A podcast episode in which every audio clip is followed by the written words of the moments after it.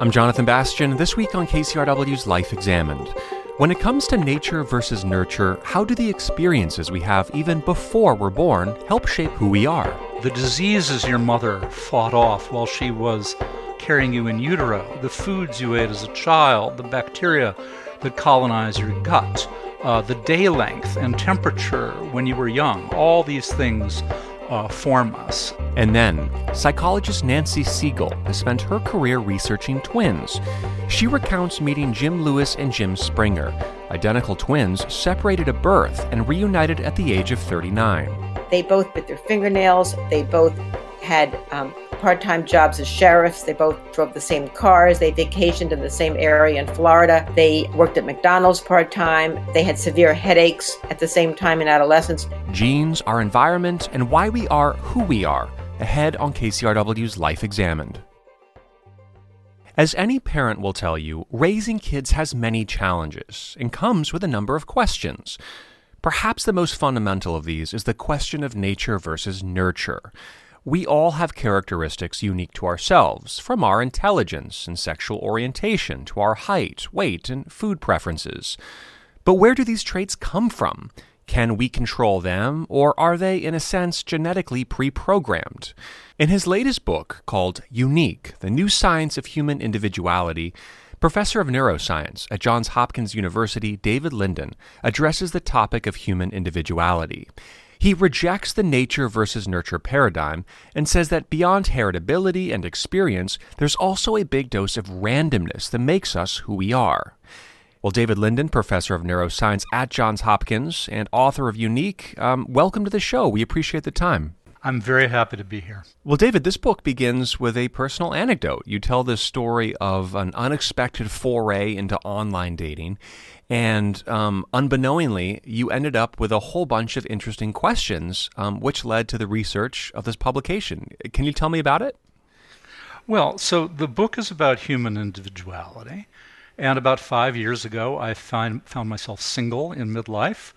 And as one does these days, I went online. Yeah. In this case, to OKCupid. And, and what you find there, of course, are people listing all their qualities, their traits. Some of them are physical ones, like I'm so tall or I have this hair color.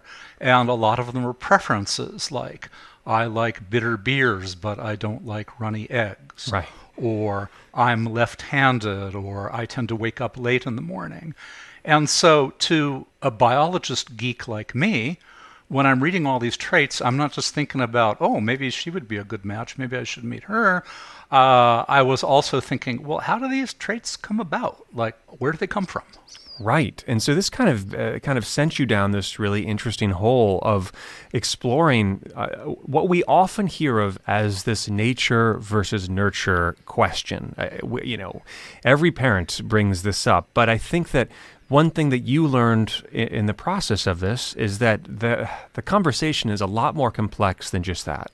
Yeah, nature versus nurture is really fun to say, and it has a good beat, and you can dance to it. Right. You know, it's like if the gloves don't fit, you must quit. You know, has a good rhythm. Sure. But um, but it's a terrible expression. It, it really doesn't get to the heart of the issue. You know, I'm fine with nature standing in for heredity. That's just poetic language, but it gives the idea that nurture, which means how your parents and your community raised you as a child constitutes everything that you don't inherit genetically from your parents that's important is just so untrue. It's there are so many broader things that impinge upon us to form us as individuals. And so I would replace it with the word experience.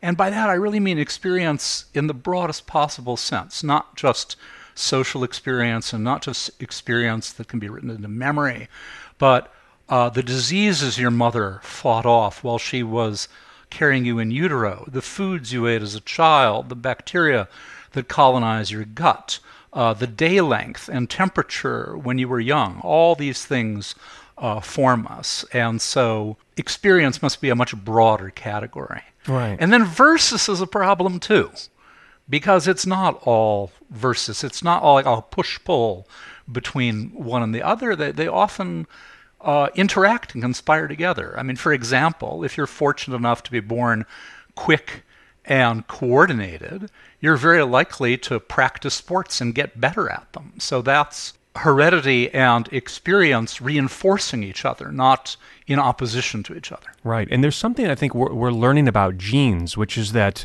um, genes can be expressed or not expressed, and that has to do with the environment that you're in or the experiences that you have. Can you say more about that? Yeah, so when you think about it, we, we, have, we humans have about 19,000 genes, and in any given cell, like say a neuron, at any time there's oh you know for neurons there's about 12,000 genes expressed at a time. And some of them you want turned off all the time. You don't want your neurons expressing the genes that are important for secreting stomach acid or, or growing hair out of a hair follicle for example, obviously. And so they're just shut off for good. But even more interestingly are genes that are turned on and off as a result of our experiences in the world. And of course, again, this is experience broadly written. Everything from genes can be turned off from a stressful social situation to having a poor night's sleep to some are turned off during the night and turned on during the day or vice versa all of our experiences turn a set of our genes, not just in our neurons, but throughout our body on and off. So, so our genes are built to be modified by mm. experience. Are there any diseases that can be turned on or off depending on the, the circumstances that we're in? There are diseases that that interact with the environment. Mm. So, for example, there's a metabolic disease called phenylketonuria or PKU. This is one of the things that babies are tested for right when they're born, and uh, so in order to have PKU, two things have to happen. One of them is you got to have you have to inherit broken genes for the gene to metabolize the amino acid phenylalanine from both your mother and your father. But then on top of that, you got to eat foods that are rich in phenylalanine. Hmm. If you never eat any foods that have phenylalanine in it, it doesn't matter that the gene is broken, you'll never get sick. So that's another example of invi- uh, heredity experience interaction that's not versus. It's it's complicated and interesting. Right. Can you tell me a little bit more about what types of traits are inheritable and kind of w- which are not? Well, so there are some traits that are not heritable at all, like your speech accent. And by that, I don't mean your voice quality, like whether your voice is high pitched or low pitched or resonant or reedy, but the accent that you have developed uh, that you, you pick up from your peers uh, around you, that is, is not something that is all her- heritable. At the other end of the scale, there are some traits that are entirely heritable. For example, we all have either wet or dry earwax, and that is entirely determined by a single gene called ABCC11. And it doesn't matter how your parents raised you, or what foods you eat, or where you grew up, if you've got the wet earwax variant of ABCC11, you'll be wet. And if you have the dry earwax variant, you'll be dry. Huh. Uh, but most of the traits that we care about, either very straightforward traits like height, or more complicated behavioral traits like novelty seeking or shyness, they're somewhere in the middle. They will have a heritable component. And we can estimate that heritable component by studying twins, both monozygotic or so called identical twins, and fraternal twins raised either to part, uh, apart or together. And by looking at the incidence of traits and using a little mathematical formula, we can say, oh, all right, well, uh, novelty seeking appears to be about 40% heritable, by which I mean that 40% in the variability of the trait of novelty seeking can be accounted for by the genes you inherit from your parents. Hmm. And by novelty seeking, sorry, what, what does that mean exactly? Well, so so this novelty seeking is a trait that that uh, psychologists have come up with, meaning you know the desire to have new experiences mm. all the hmm. time, uh, right. So if you're the sort of person who you know wants to do extreme st- sports and and try new foods and and and take risks and you know maybe invest your money in something that may or may not work out, these are examples of novelty-seeking behavior. That's so interesting. I mean, I think of I think of young kids, siblings, for example, grown up in the exact same environment, and oftentimes you hear of this that there is one child that wants to go out and explore, maybe get into trouble, experience new things, and then the other one um, is is just a little more timid, shy, likes being at home, which I think kind of speaks to what you're saying. Well, that's right. And and so when you look at that, you don't really know how that came about, right? Right. So the trait of novelty seeking is say approximately 40% heritable, which leaves a whole lot for other things. Those other things include not just how your parents raised you and what happened in the community, but this other stuff I mentioned, like you know things that happened when when you were being carried in utero, but also importantly, a healthy dose of just pure randomness. Hmm. So here's what I mean: if you take newborn identical twins, monozygotic twins, they have the same DNA, they grew together lying right next to each other in the womb, and they're born and you look at them, they're not really identical, either in their appearance or in their temperament. And if you go look inside with a medical scanning machine, you know, you might find, well, one has a liver that's 30% larger than the other. There are animals that are always born as uh, identical sibs. So, for example, the nine banded armadillo is born as identical quadruplets. And yet, if you look at, if you compare the nine banded armadillo siblings, they're already at birth showing lots of different things. And, and the reason is because the DNA isn't a blueprint. It's not, it's not a precise map that instructs exactly where your cells go and what they do and what they connect with down to the finest, finest detail. Rather, it's a set of general instructions. It might say to a group of neurons in your brain, hey, hey, you guys, about half of you cross the midline and grow this other way. But, you know, in one twin, that might be 40% and another 60%. And so there's a big dose of randomness. That's, that's the third factor beyond heritability and experience that uh, makes us individuals. Gosh, I mean that that seems to present a whole new level of complexity to this, and and I wonder how close we are to understanding. I guess this notion of randomness. Well, yeah, I mean, it just goes to show you that you know you can read the whole genome and you don't know the whole story. Right, right. Right. You know that doesn't mean two people with the identical genome don't have the same body uh, at the finest levels. Right. If we were to look at the connections of the brain, they wouldn't be the same, even at birth. And then, of course, through the experiences that they acquire during their lives, they become more and more divergent. Right. What about this notion of PTSD? I feel like this is something that's coming up a lot more now. Is this notion that trauma, something, say, I mean, in the most horrific senses, things like a Holocaust, that that can then actually be passed on genetically. What do you know about that? Well, so there have been a lot of claims. People uh, call it transgenerational epigenetics, Right. meaning that you can inherit the trauma of, say, your grandmother or your grandfather. I'm sad to say that while this phenomenon occurs in plants and it occurs in worms, that the evidence for it in humans is really not there at present. I've read pretty much every paper on this topic, and I don't believe a single one of them.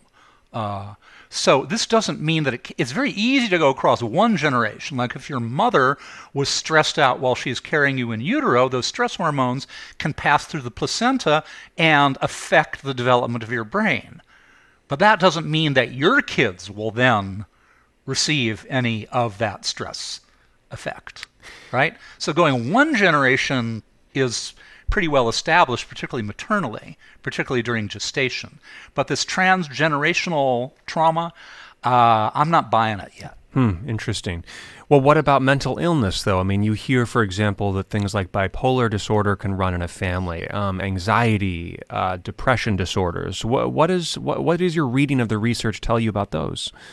Well, that's absolutely true, but that's not because of epigenetics. Right, In other right. words, that that's not because somebody got stressed and then it got passed on not in the DNA, but in the marks that sit on top of the DNA.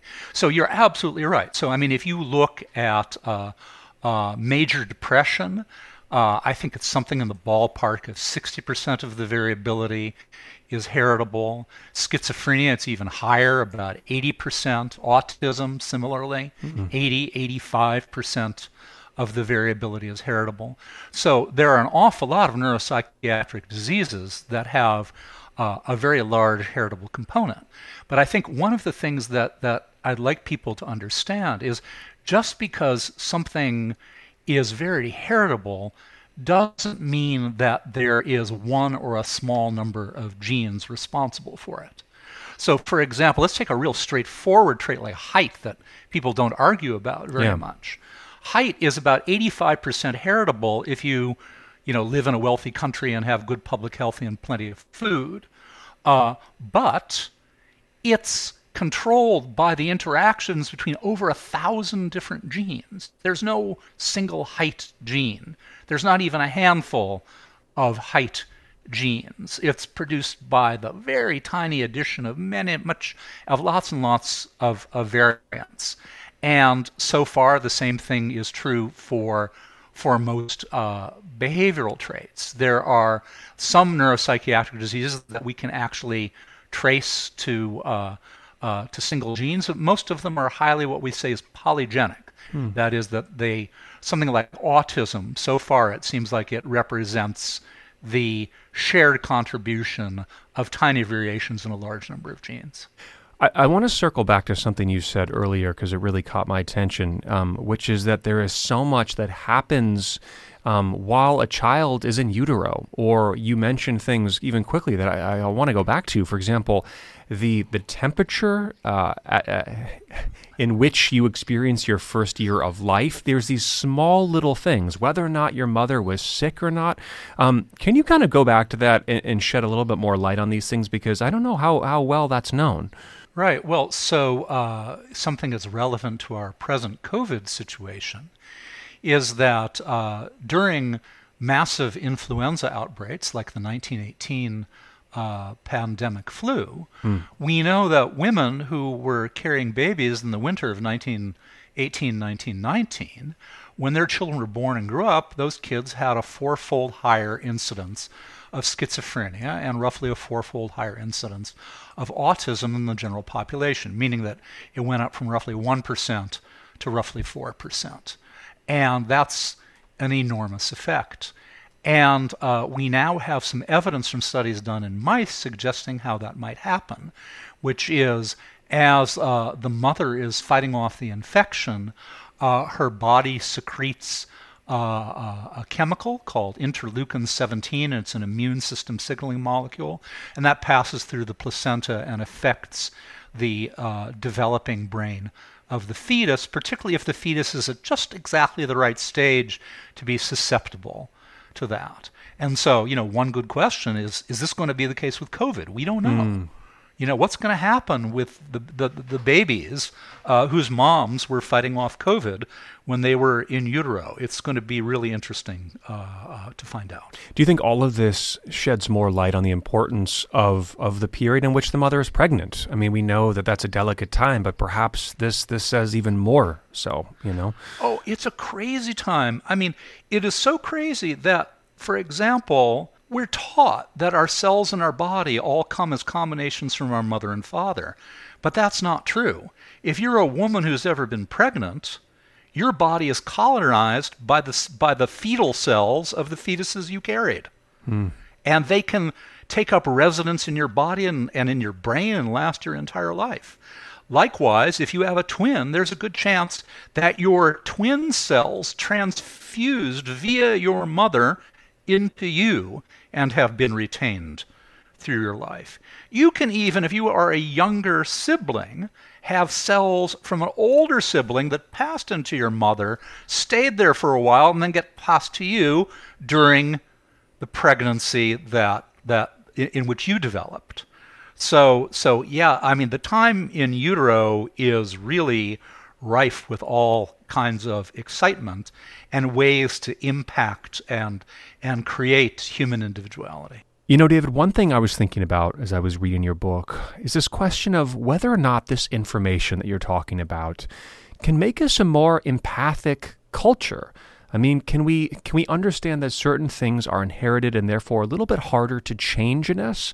I think a place where we can all be more compassionate is in realizing that body mass index is a highly heritable trait. Hmm. There's a massive industry and, and a lot of television Uh, uh, designed to promote the idea that if you just have enough willpower, you can lose as much weight as you want and keep it off. And, and in, in practice, that's you know, an extraordinary difficult thing to do. It's not impossible, but it's it's limited and it's really really hard. And so when you accept that body mass index is a 70% heritable trait, maybe that can make us more compassionate uh, uh, for folks who are carrying more weight. That is really interesting because I think you're exactly right. This is a culture that shows very little empathy in, in that regard. It's more of up to you. You you can change yourself. But I, I take your point that, that that we don't think about. Are there any other examples of things like that that, that come to mind? Well, I would say uh, drug addiction mm. is one of them, right? So you know about forty percent of the uh, of the variability and the propensity to be an addict uh, appears to be heritable. In truth, these days I would say there are more people who are willing to really take it into our heart, their heart, the idea that addiction is a disease, than there are people uh, willing to take it into their heart that obesity uh, is a disease. Huh. Somehow, we culturally, at least in the United States, have a have a harder time with that. There, there is something about us that wants to think that that is an arena into which we have more personal control than we really do. What about human sexuality, which is something that comes up in your book? Um, what, what does the research tell us about that? Yeah, human sexuality is is really uh, an interesting topic uh, in that sense. If you just kind of look at twin studies in cis men, about 40% of the variability in sexual orientation is heritable, and in cis women, it is about only about 20%. Hmm. And in trans folks, we don't know enough because just, the, the, the, the, numbers aren't big enough to say anything yet. But I think what's even more interesting is that the truth is that on average, men's and women's sexuality is different in the sense that most men, gay, straight, bi, or, or you know, whatever modern term you want to use, will say, you know, when I first began to have sexual feelings, they were this way, and that's the way it was for the rest of my life. They were immutable. Mm. And actually, immutable is the word that is the pillar of the Obergefell versus Hodges uh, same sex marriage decision.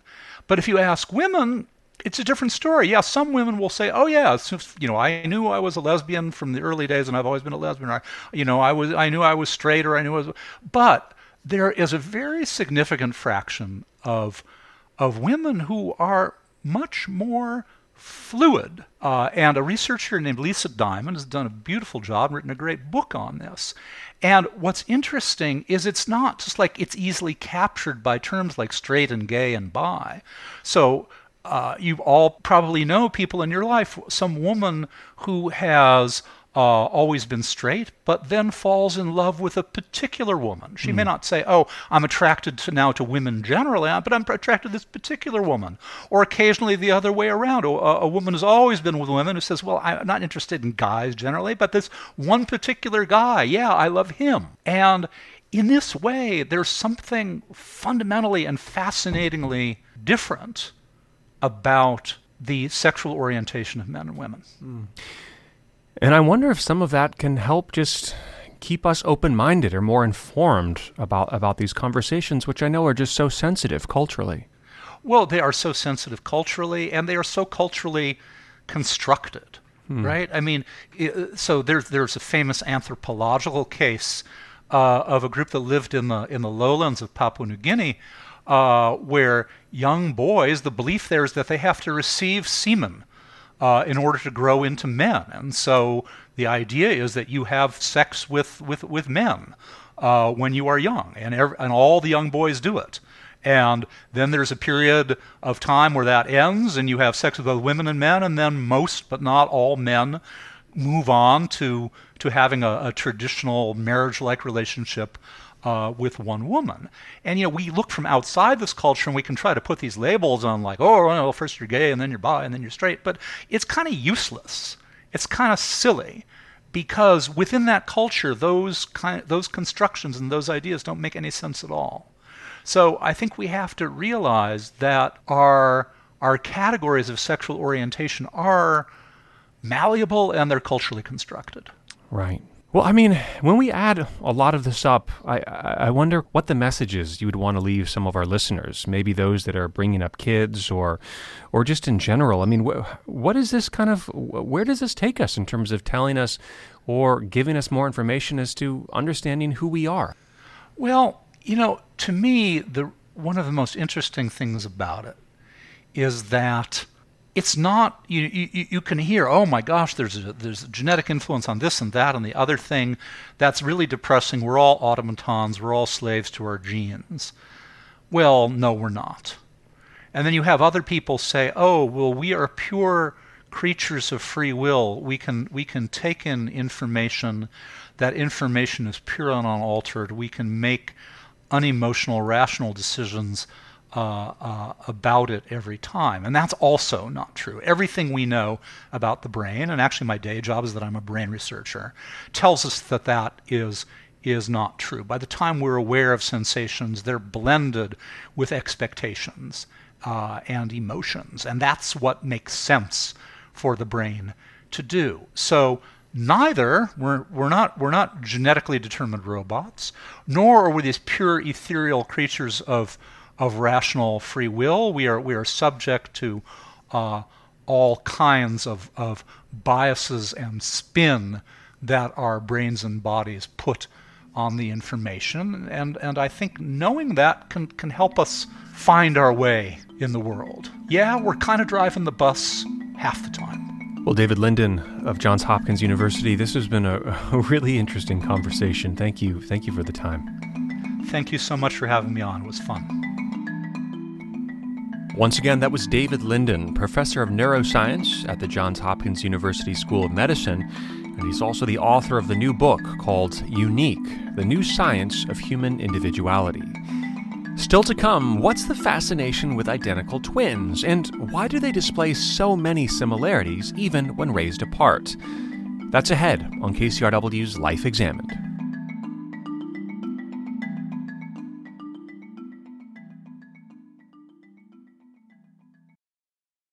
Introducing the KCRW donation car, designed to be recycled. This first of its kind vehicle will save you time, space, and hassle by disappearing.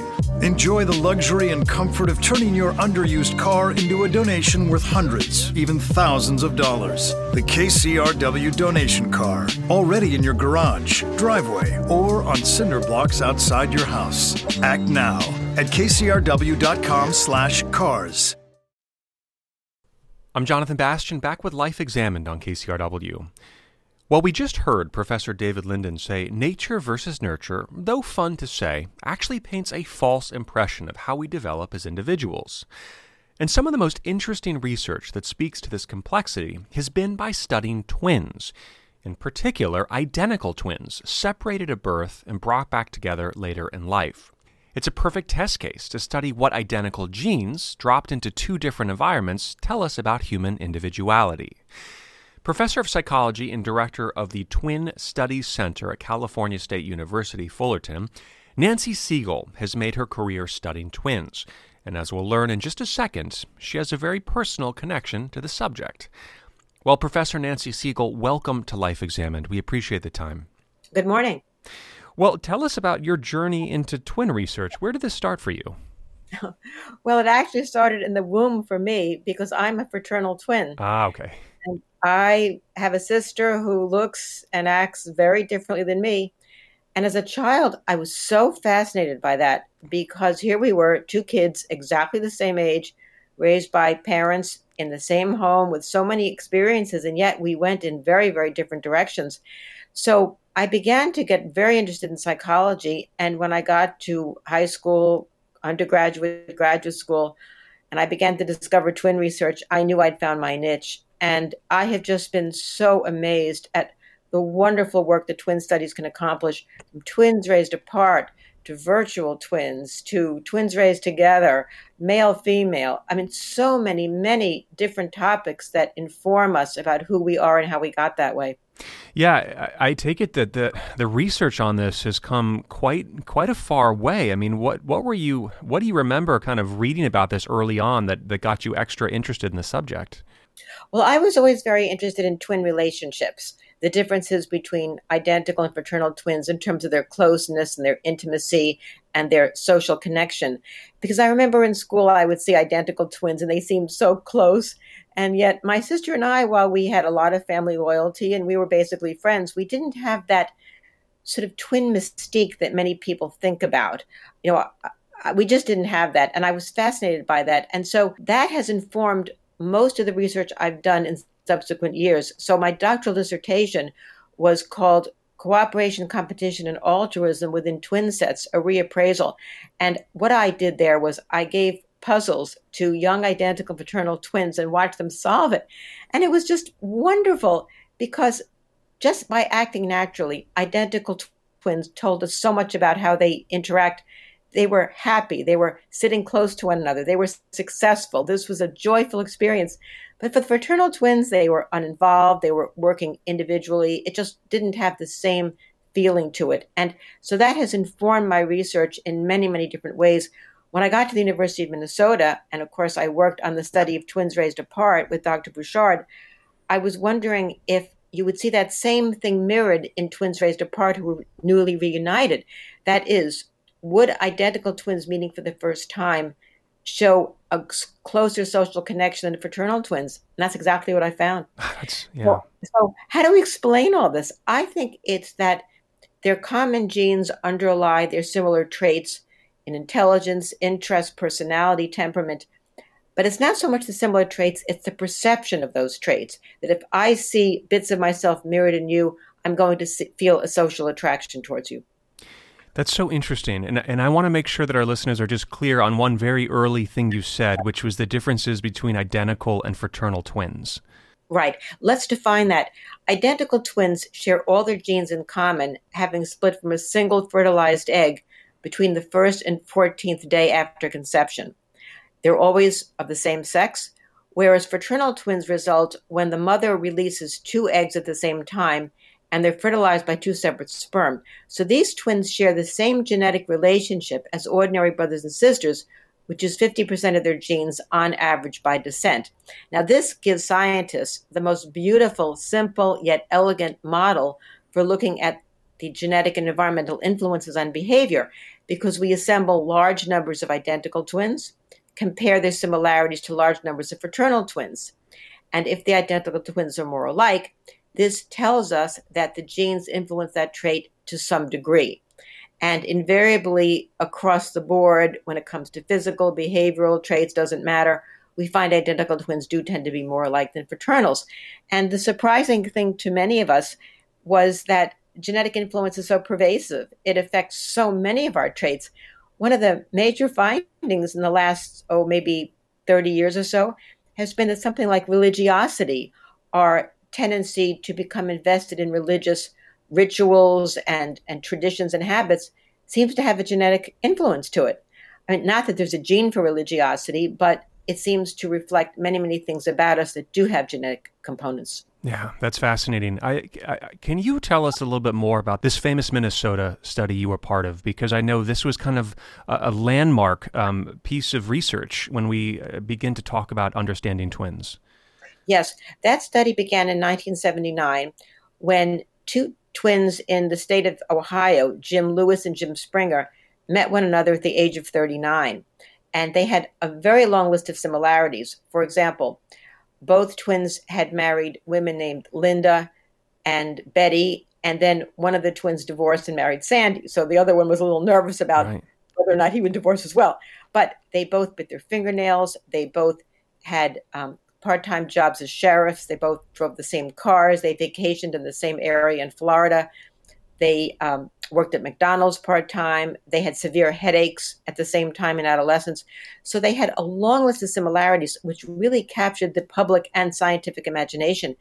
And Professor Bouchard, a professor at the University of Minnesota, decided to bring the Jim twins into the laboratory and put them through a very extensive assessment, and perhaps they might find other twins through that. Now, I did not arrive at Minnesota until 1982, but of course, I followed the work very closely.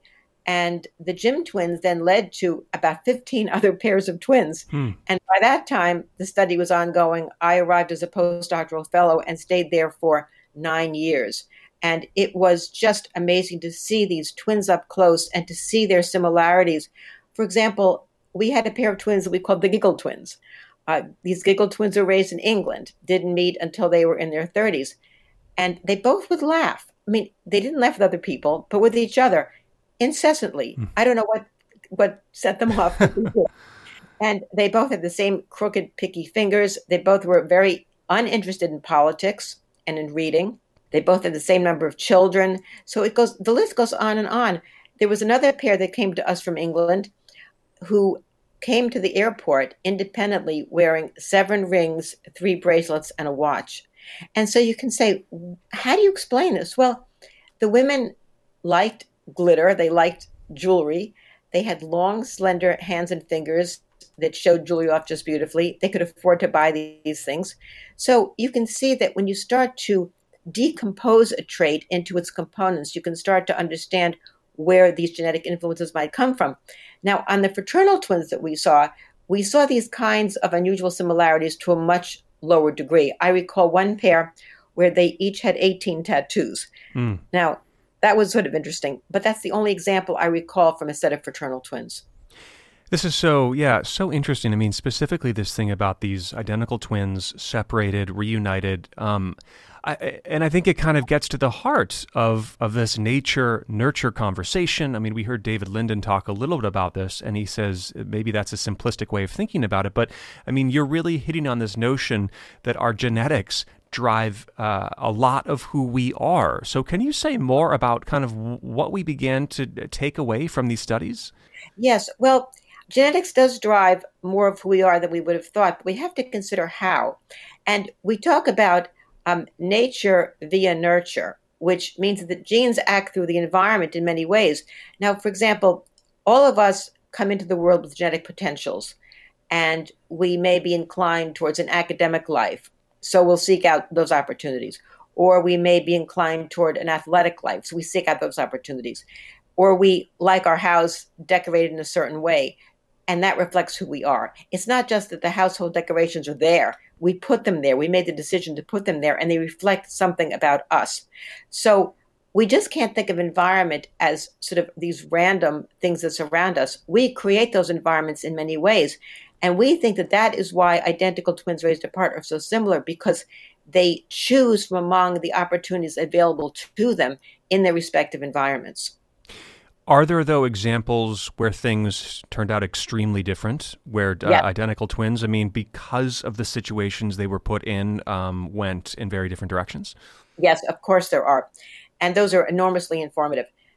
About two years ago, I published a book called Accidental Brothers, which was about an incredible situation of two identical male pairs born in Colombia, South America, a day apart and they were born 150 miles apart, one in the lively capital city of Bogota, and the other in a very rural farming area, very remote, where there wasn't even running water, no electricity.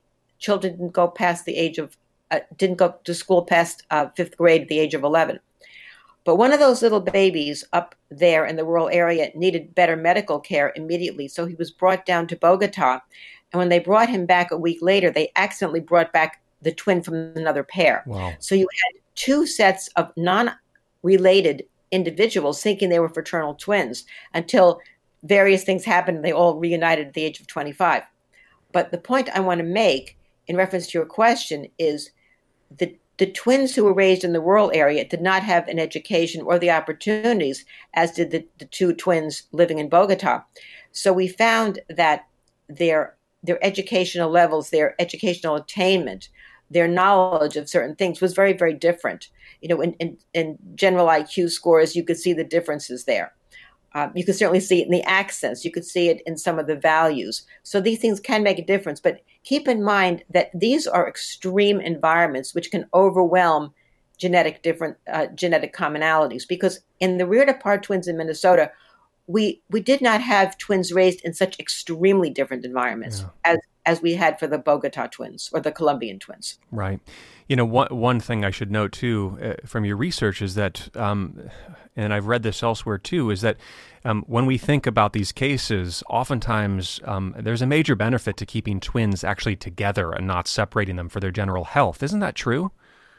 Oh, I am a great advocate for keeping twins together. Uh, the twins who are reunited as adults are really angry, upset, frustrated, sad that an adoption agency somehow you know separated them. Maybe families wanted only one twin or whatever, but for whatever reason they were separated. Sometimes parents decide to keep one and give one away. Uh, sometimes mothers die in childbirth, so twins are given to different families. But whatever the reason, these twins are so happy to have met and so regretful of the years they lost together. Um, you know, there's a big controversy in the twin world about whether you separate twins in school. And my opinion is that you should not have any kind of policy, that you simply do it on a case by case basis, that if the twins do better together, keep them together. There's this sudden fear that they will never develop a separate identity, which is completely unfounded. And research shows that these twins do better when they're together. I tell teachers, put them at different tables. They can mix and mingle that way, and then they have each other as security. Uh, so I really believe that schools have to rethink those policies very seriously.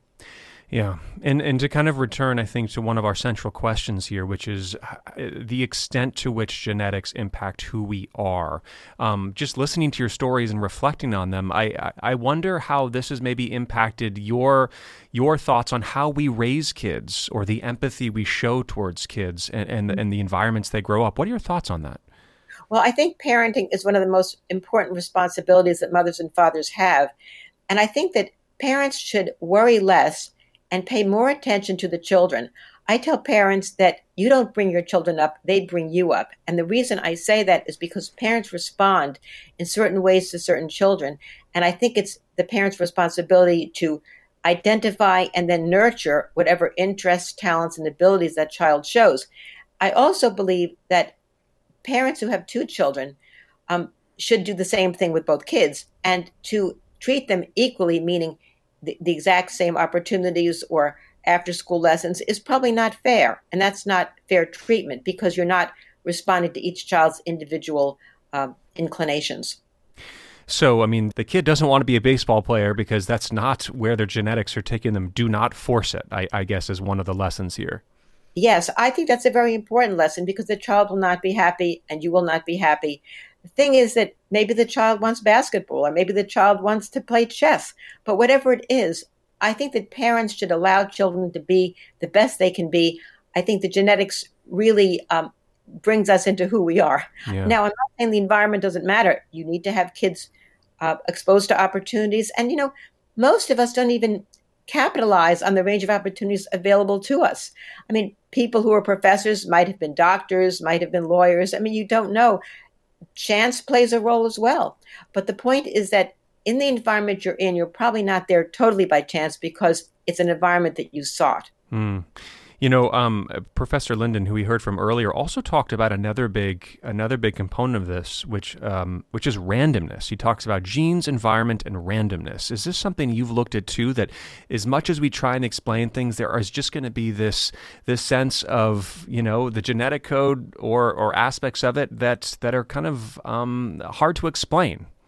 Well, I think that is true to a large to some degree.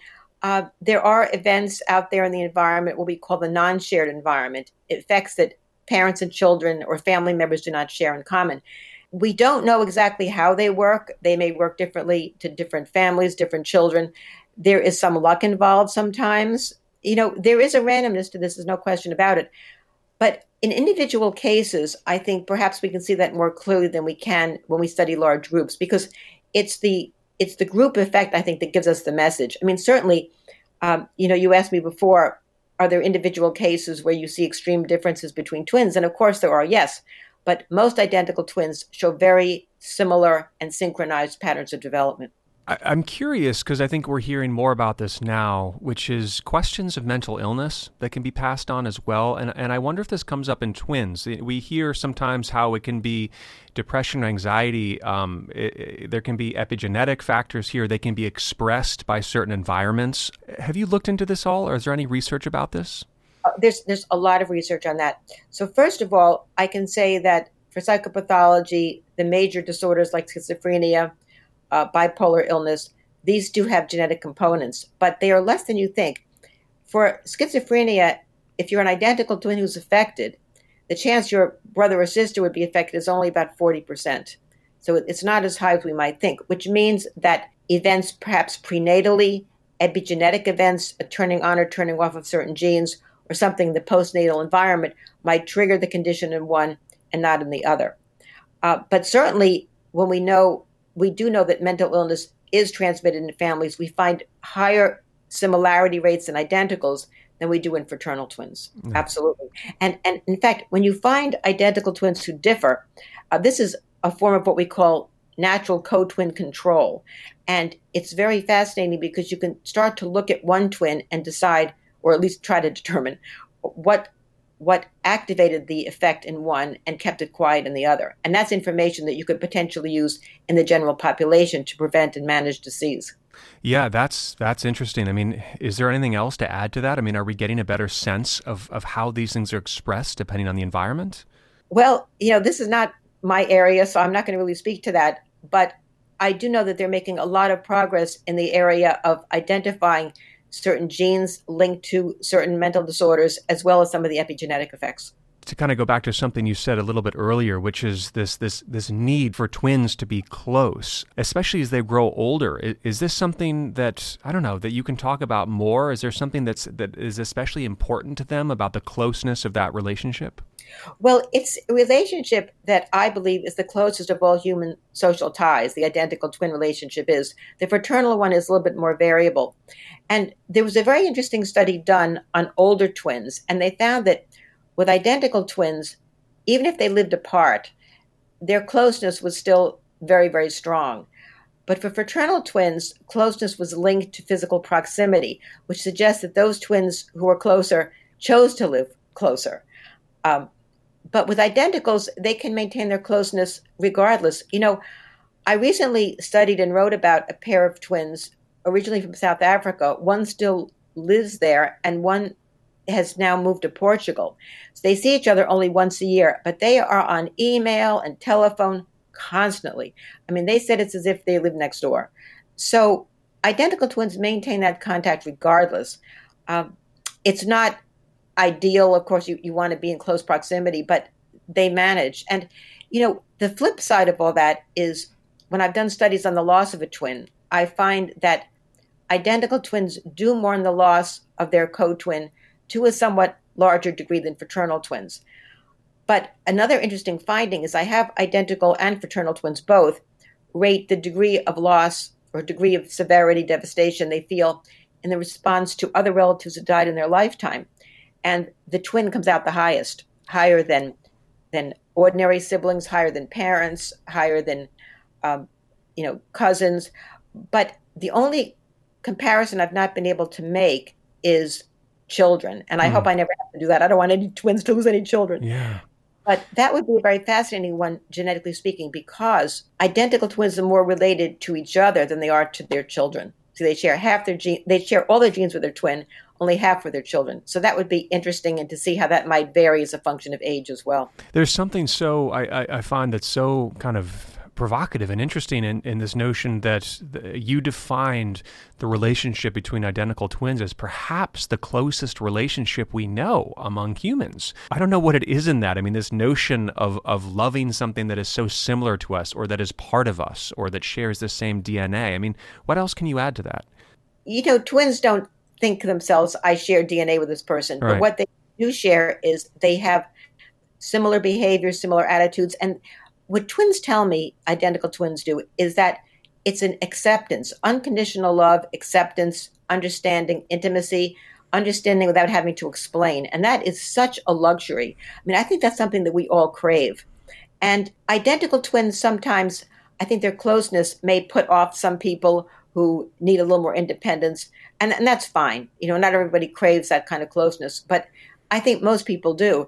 And the fact that identical twins tell me that they, they share things that their spouses never know about, uh, that can create a little tension sometimes, as you can understand. There are twins who marry twins. I, we don't know the frequency of that. Identical twins who marry identical twins. We don't know the frequency of that, but I've seen more and more cases of it. And what I understand from them is that if they were to marry non twins, the non twin would not understand the relationship that they share with their twin. But this way, everybody understands all the dynamics among all the players. And it works for them. Now, I know that some people might say that's too much closeness, that's crazy, it's weird. It's not. As long as they're happy, they're not hurting anybody, they're getting along, I don't see why anybody should care or have any judgments. Yeah, yeah, of course. Now, you know, it just reminds me of this story, which is that I um I found out about 10 years ago that I had a half brother and and then and then we met and of course we're not twins but anyone and he's 20 years older than me but it's so interesting that anybody who would meet us uh, would always talk about this very similarity in body movement and expression in in little things that just seemed kind of you know are you just projecting this upon us or is this real? And uh, what i'm taking away partially from this conversation is that actually maybe there are some kind of uh, very unusual and strange similarities between us that might actually be true.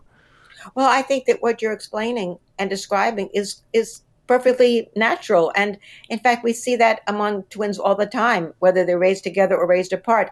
The way they move, the way they stand, the way they gesture, things that we used to think were probably picked up through the environment. But that's the beauty of twins raised apart and half siblings raised apart as well. They can give us clues to these kinds of things. Now, I'm just completing a book um, about the controversial study done in New York City about twins and triplets adopted apart. And um, along those lines, many of those twins who reunited uh, also showed very similar tastes and preferences or medical life histories. So, twins raised apart, I think, are a stronger case because you could always say that with twins raised together, there's some contagion going on. But with twins raised apart, you cannot say that. It's a very, very powerful case. Professor Nancy Segal is a professor of psychology and director of the Twin Studies Center at California State University Fullerton. Um, we appreciate the time. Thank you. My pleasure.